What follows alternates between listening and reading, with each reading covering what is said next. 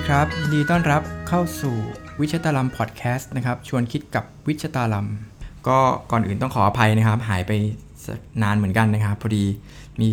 เปิดเทอมสัปดาห์แรกนะครับ แล้วก็ที่บ้านพอดีผมก็ไม่สบายเลยครับ นิดหน่อยนะครับ คุณพ่อก็ไม่สบายเหมือนกันก็เลย ก็เลยไม่มีเวลามาทำตรงนี้นะครับ วันนี้เราก็กลับมาพบกันกับการรีวิวบุ๊กอีกครั้งนึงผมไปเจอหนังสือเล่มหนึ่งนะครับ ซึ่ง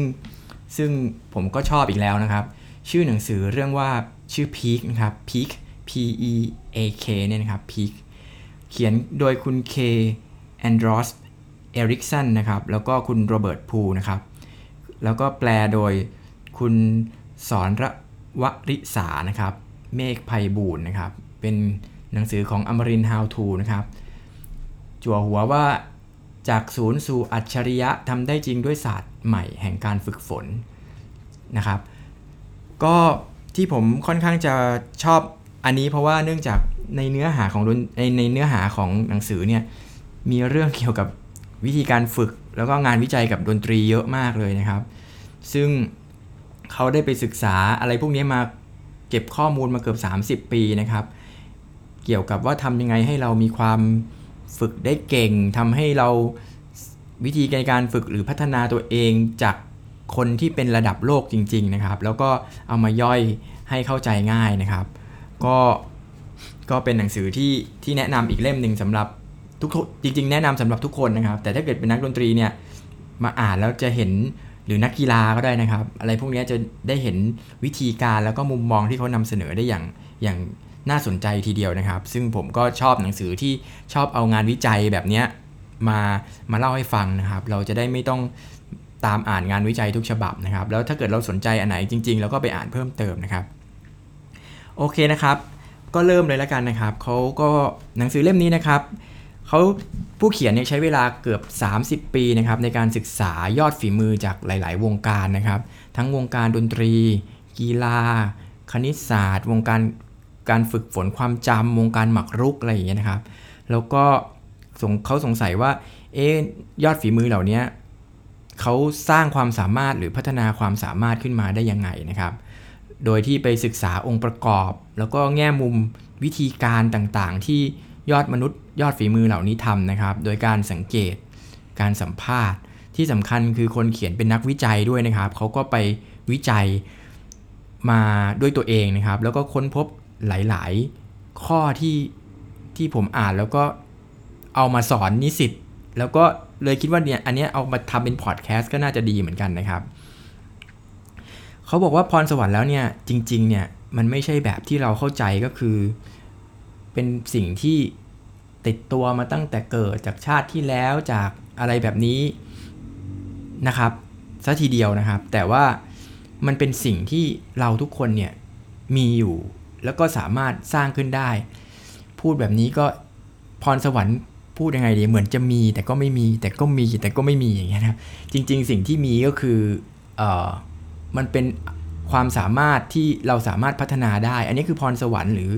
เป็นบุญกุศลที่เราเกิดมาเป็นมนุษย์เนี่ยนะครับเมื่อเราเป็นมนุษย์แล้วเนี่ยเราสามารถผลิตพรสวรรค์ โดยเลือกสรรหรือว่าหาวิธีการในการสร้างสรรพรสวรรค์ที่เราต้องการขึ้นมาได้นะครับ สิ่งที่น่าสนใจแล้วมันตรงกับจริตผมนิดหนึ่งนะครับ ก็คือว่าเขา ขึ้นมาบทแรกด้วยความสามารถในการแยกแยะเสียงดนตรีนะครับ จริงๆแล้วเนี่ยมันก็คือความสามารถเกี่ยวกับที่ใช้คำว่า perfect pitch นะครับหรือ absolute pitch นะครับ ผมอธิบายนิดนึงนะครับ ความสามารถนี้ก็คือความสามารถในการจดจำเสียงได้แล้วก็บอกได้เลยนะครับ เช่น สมมุติว่าผมกดโน้ตตัวโดที่เป็นโนเนี่ย คนที่มีความสามารถ absolute pitch เนี่ยเขาจะสามารถบอกได้เลยว่าตัวนี้เป็นโด กดเรก็เป็นเร มีเรแฟตอีชาร์ปอะไรเงี้ยนะครับ ก็ว่าไปนะครับ มีแฟตอะไรก็ว่ากันไปนะครับ ตามตามตามที่ได้ยิน ซึ่งผมทำไม่ได้นะครับ นักดนตรีไม่ใช่นักดนตรีที่จะทำได้ทุกคนนะครับ มันจะมีบางคนเท่านั้นที่ทำได้นะครับ แล้วก็ อันนี้เขาเรียกว่า passive absolute pitch นะครับ ถ้ามี active absolute pitch นี่ก็คือเดินไปที่ คนที่มี absolute pitch นะครับ อ้าว ขอเสียงโดหน่อย เขาสามารถบอกโน้ตตรงเป๊ะเลยนะครับ กับความถี่นั้นที่ที่เป็นเสียงโด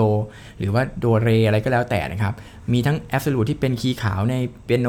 แอบสูตที่เป็นทั้งคีย์ขาวคีย์ดำนะครับ หรือแอบสูตบางทีบางคนเนี่ยแอบสูตเฉพาะเครื่องดนตรีก็มีนะครับ ต้องฟังเฉพาะเสียงเครื่องดนตรีนั้นถึงจะบอกได้นะครับ แต่บางคนก็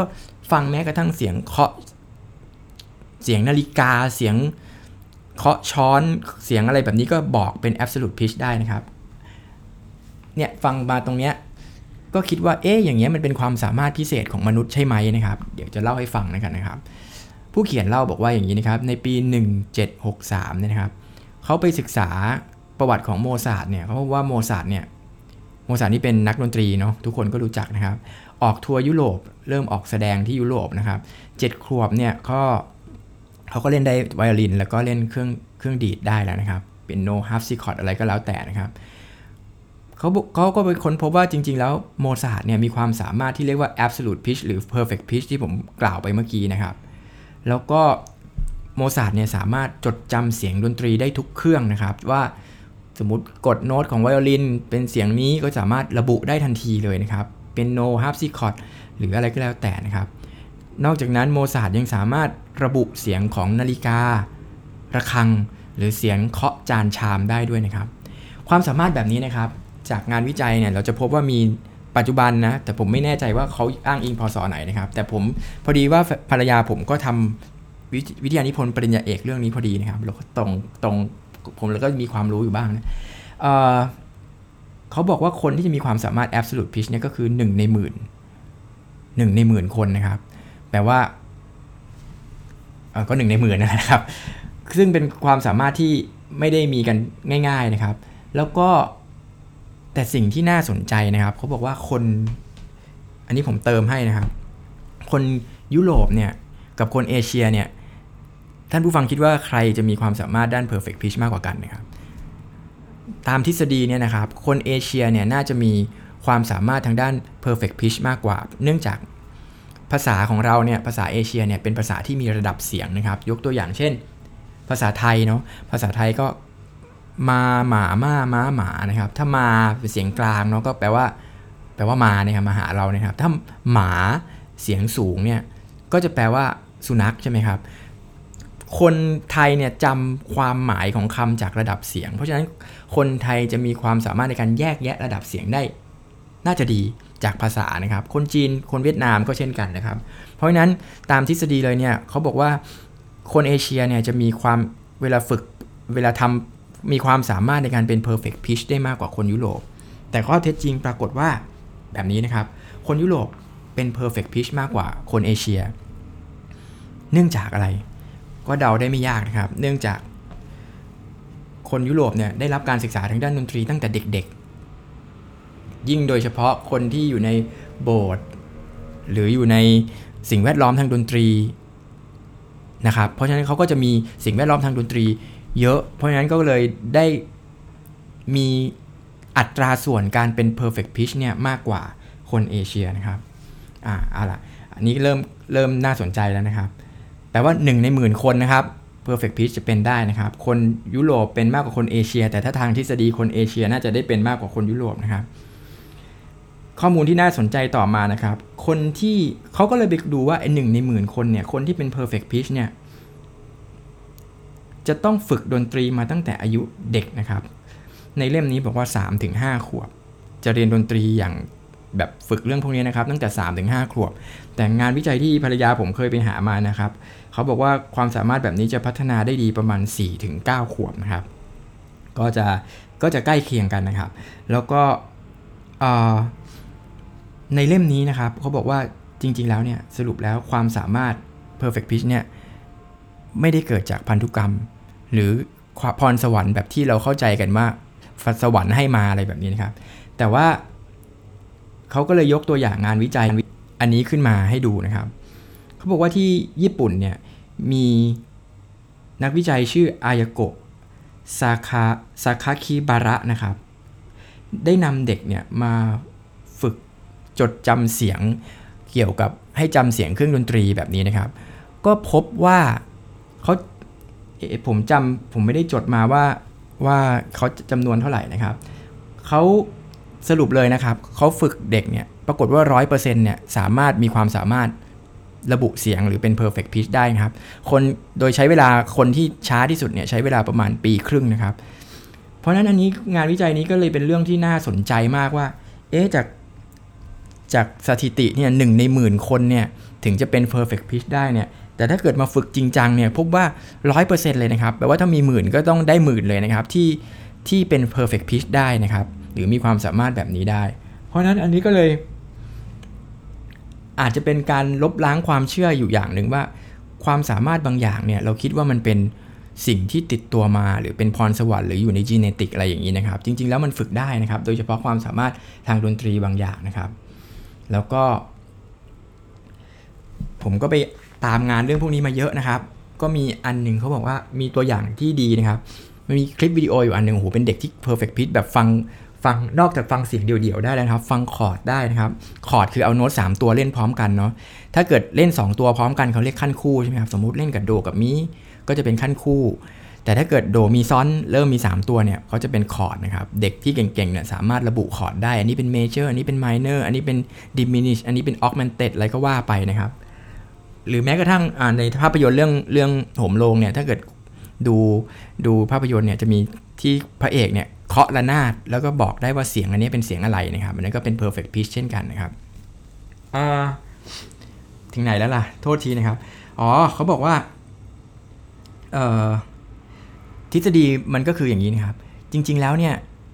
ทำไมเราถึงรู้ว่าอันนี้สีดำอันนี้สีแดงใช่ไหมเวลาเราเห็น เพราะเสียงกับแสงเนี่ยมันเป็นเรื่องของความถี่เนาะเวลาเราเห็นสีดำปุ๊บคุณพ่อคุณแม่เราก็บอกตั้งแต่เด็ก ๆ ว่า อันนี้สีดำนะลูก พอเห็นสีแดงเราก็บอกว่าเออเนี่ยสีแดงเนาะเราก็จะจำได้ว่าอันนี้เป็นดำแดง อันนี้เป็นเรดอันนี้เป็นบลูอะไรก็แล้วแต่ภาษาก็ว่ากันไปนะครับ แต่มันมีครอบครัวน้อยมากนะครับ ที่จะกดเสียง ตึงตึงแล้วก็บอกอันนี้โดนะลูก อันนี้เลนะลูก ไปที่คีย์เปียโนแล้วก็บอกอันนี้มีนะลูก อันนี้มีเอีแฟตนะลูกบีบีแฟตนะลูกอะไรอย่างเงี้ย คือถ้าเกิดเราฝึกแบบนี้ตั้งแต่เด็กเนี่ย มันก็จะเหมือนกับมันอาจจะไม่ได้เร็วเท่ากับสีนะครับ แต่มันจะเหมือนกับวิธีการก็คือจำเหมือนกันนะครับ แล้วพอเราบอกทุกวันทุกวันให้เขาฟังทุกวันตั้งแต่เด็กเนี่ย มันจะเป็น long term memory ในด้านระดับเสียง แล้วมันก็จะติดตัวเขาไปตลอดชีวิต เขาจะสามารถจำระดับเสียงนั้นๆได้ และสามารถระบุได้เลย เป็นความสามารถที่มนุษย์ทำได้นะครับ เพียงแต่ว่ามันจะต้องอยู่ในช่วงเวลาใดช่วงเวลาหนึ่ง มันถึงจะฝึกได้เร็ว และมันจะคงทน ผมก็อ่านอย่างเงี้ยมันสักพักนะก็เลยไปฝึกกับลูกชายผมนะครับ ผมก็คิดว่าลูกชายผมก็ค่อนข้างจะระบุเสียงได้ชัดเจนนะครับ ซึ่งผมทำไม่ได้นะ ตื่นมาไหนขอเสียงโดสิลูก เฮ้ยเขาบอกร้องได้เลยนะครับ หรือว่ากดเสียงนี้อะไรเนี่ยเขาได้เลยนะครับ แต่ว่าคงยังไม่ได้ละเอียดซับซ้อนแบบเป็นคอร์ดเป็นอะไรได้ก็ฝึกไปตามพัฒนาการนะครับ แต่ว่ามันฝึกได้จริง ๆนะครับ อันนี้ก็เลยเป็นเรื่องที่นำมาตรงกับหนังสือนะครับ แล้วก็นำมาเสนอในวันนี้นะครับ แล้วเขาก็บอกอะไรอีกล่ะ แล้วก็ความสามารถบางอย่างเนี่ยมันจะต้องเกิดขึ้นในวัยเด็กเท่านั้น ความสามารถนี้ก็เช่นกันนะครับ เพราะฉะนั้นเอ่อ ถ้ามีลูกมีหลานก็พยายามเริ่มฝึกตั้งแต่เด็กนะครับ แล้วพอมันติดตัวเนี่ยมันจะติดไปจนกว่าสมองเราจะเสื่อมกว่าสมองเราจะตายอะไรแบบนี้นะครับ มันก็จะติดไปเรื่อย ๆ เลยนะครับ เหมือนกับขับจากขี่จักรยานเนาะว่ายน้ำนะครับ ถ้าเป็นแล้วมันก็เป็นเลยนะครับ อะไรทำนองนั้นนะครับอีกสำคัญคือมันเป็น long term memory นะครับก็ก็ลองเอาไปฝึกดูนะครับ วิธีการฝึกก็เอาไปฟังลองให้เขาฟังบ่อยๆ ฟังซ้ำๆนะครับ เหมือนกับฝึกบอกสีแหละครับ อันนี้สีดำอันนี้สีแดง อันนี้อันนี้โน้ตโด อันนี้โน้ตเรนะครับ แล้วก็ฝึกเป็นขั้นคู่ ฝึกเป็นคอร์ดอะไรก็ค่อยๆ พัฒนาไปนะครับ เขาก็จะจำได้ สมองเด็กนี่มันสุดยอดมากนะครับ ผมศึกษาเรื่องพวกนี้แล้วผมก็ไปทดลองใช้กับลูกอยู่เยอะมากนะครับ แล้วก็แต่ว่าเนื่องจากเขาก็ไปศึกษาต่อนะครับว่า แล้วทำไมมันถึงมีบางคนที่เก่งมากกว่าคนอื่น แล้วทำไมบางคน ไม่เก่งทั้งๆทที่ฝึกเหมือนกันนะครับ หนังสือเล่มนี้ก็พอจะมีคำตอบอยู่เหมือนกันนะครับ อาจจะอยู่ท้ายๆเล่มนะครับ แล้วก็ข้อต่อมานะครับ การกวนการฝึกหรือความสามารถหรือพรสวรรค์พวกนี้มันจะอยู่กับความสามารถในการขึ้นอยู่กับความสามารถในการปรับตัวของสมองแล้วก็ร่างกายนะครับ เราจะต้องให้สมองและร่างกายเนี่ยปรับตัวอย่างต่อเนื่องไปเรื่อยๆนะครับ บวกกับการฝึกซ้อมที่ถูกต้องถูกวิธีนะครับ เดี๋ยวตอนท้ายๆเขาก็จะเลยว่าวิธีการฝึกซ้อมที่ถูกต้อง หรือถูกวิธีที่เขาศึกษามาเป็นยังไงนะครับ แต่จริงสิ่งสำคัญก็คือเราทุกคนนะครับ มีพลังในการควบคุมชีวิตของตัวเอง มีพลังในการเลือกว่าเราจะฝึกหรือไม่ฝึกอะไรนะครับ แต่ถ้าเราเลือกว่าจะฝึกอันนี้เรามีวิธีแล้วเราสามารถทำได้ ในเล่มนี้ไม่ไม่เฉพาะ ความสามารถบางอย่างที่บอกที่บอกนะครับ บางทีคิดว่าฝึกได้แต่เด็กอย่างเดียวเนี่ยปรากฏว่าเขาก็ค้นพบว่าในผู้ใหญ่ก็สามารถฝึกได้ ถ้าเกิดมีการฝึกที่ถูกต้องนะครับ แล้วเขาก็ อันนี้เป็นแง่แง่คิดที่เขาเกิดนำมาเนี่ยนะเขาบอกว่าการเรียนรู้เนี่ยมันไม่ใช่กับไม่ไม่ไม่ใช่วิธีการ วิธีการเข้าถึงศักยภาพของเรานะครับ แต่การเรียนรู้เนี่ยคือการ สร้างศักยภาพของเราขึ้นมา เพราะถ้าเกิดเราเชื่อเรื่องพรสวรรค์แบบที่เราเข้าใจกันเนี่ย เราก็จะเชื่อว่าวิธีการเรียนรู้เนี่ยคือการทำยังไงให้เข้าถึงศักยภาพสูงสุดของพวกเราที่เรามีอยู่แล้วอะไรแบบนี้นะครับ แต่จริง ๆ แล้วเนี่ยเขาบอกว่าการเรียนรู้มันคือการศึกษาหรือหาวิธีในการสร้างศักยภาพขึ้นมานะครับ เพราะฉะนั้นคำจำกัดความของพรสวรรค์ในเล่มนี้ก็คือพรสวรรค์นะครับ เท่ากับความสามารถที่จะสร้างความสามารถ อะอันนี้ผมชอบนะครับ พรสวรรค์คือความสามารถที่จะสร้างความสามารถนะครับ ผ่านกระบวนการในการฝึกซ้อมและปฏิบัติที่ถูกต้อง แล้วก็สามารถใช้ประโยชน์จากความสามารถนั้น ให้เกิดประโยชน์สูงสุดนะครับโอ้โหอันนี้ก็เป็นแง่มุมที่เขาฝากไว้นะครับ ไม่ใช่แน่แม่มุมที่เขาเริ่มต้นแบบนี้นะครับ แล้วก็ศาสตร์ที่เขาค้นพบเนี่ยจริง ๆ มันก็มีอยู่แล้วนะครับ แต่เขาบอกว่ามันเป็นศาสตร์แห่งความเป็นมืออาชีพนะครับ แล้วก็ถ้าเกิดคุณอยากเป็นมืออาชีพในเรื่องใดเรื่องหนึ่งเนี่ยลองมาฝึกศึกษาหนังสือเล่มนี้ก็น่าจะมีประโยชน์นะครับ แล้วก็เทคนิคที่เขาสร้างขึ้นมาก็คือ เรียกว่าการปฏิบัติอย่างเต็มใจนะครับ ภาษาอังกฤษน่าจะใช้คำว่า deliberate practice นะครับ ซึ่งซึ่งครั้งต่อไปผมก็จะมาเล่าเรื่องราวเกี่ยวกับวิธีการในแต่ละบทของมันนะครับ ซึ่งอาจจะยาวนิดนึงนะครับ เล่มนี้เพราะว่า ผมจะเก็บไว้สอนนิสิตด้วยนะครับ เพราะมีเรื่องงานวิจัยเกี่ยวกับดนตรีเยอะแยะมากมายไปหมดเลยนะครับ ก็วันนี้ผมคงเอาไว้แค่นี้ก่อนแล้วกันนะครับ ขอบคุณที่ติดตามฟังนะครับ แล้วเดี๋ยวผมจะมารีวิวเล่มนี้ต่อไปเรื่อยๆนะครับ ขอบคุณครับ ผมวิชตาลัมเหล่าวานิชชวนคิดกับวิชตาลัม สวัสดีครับ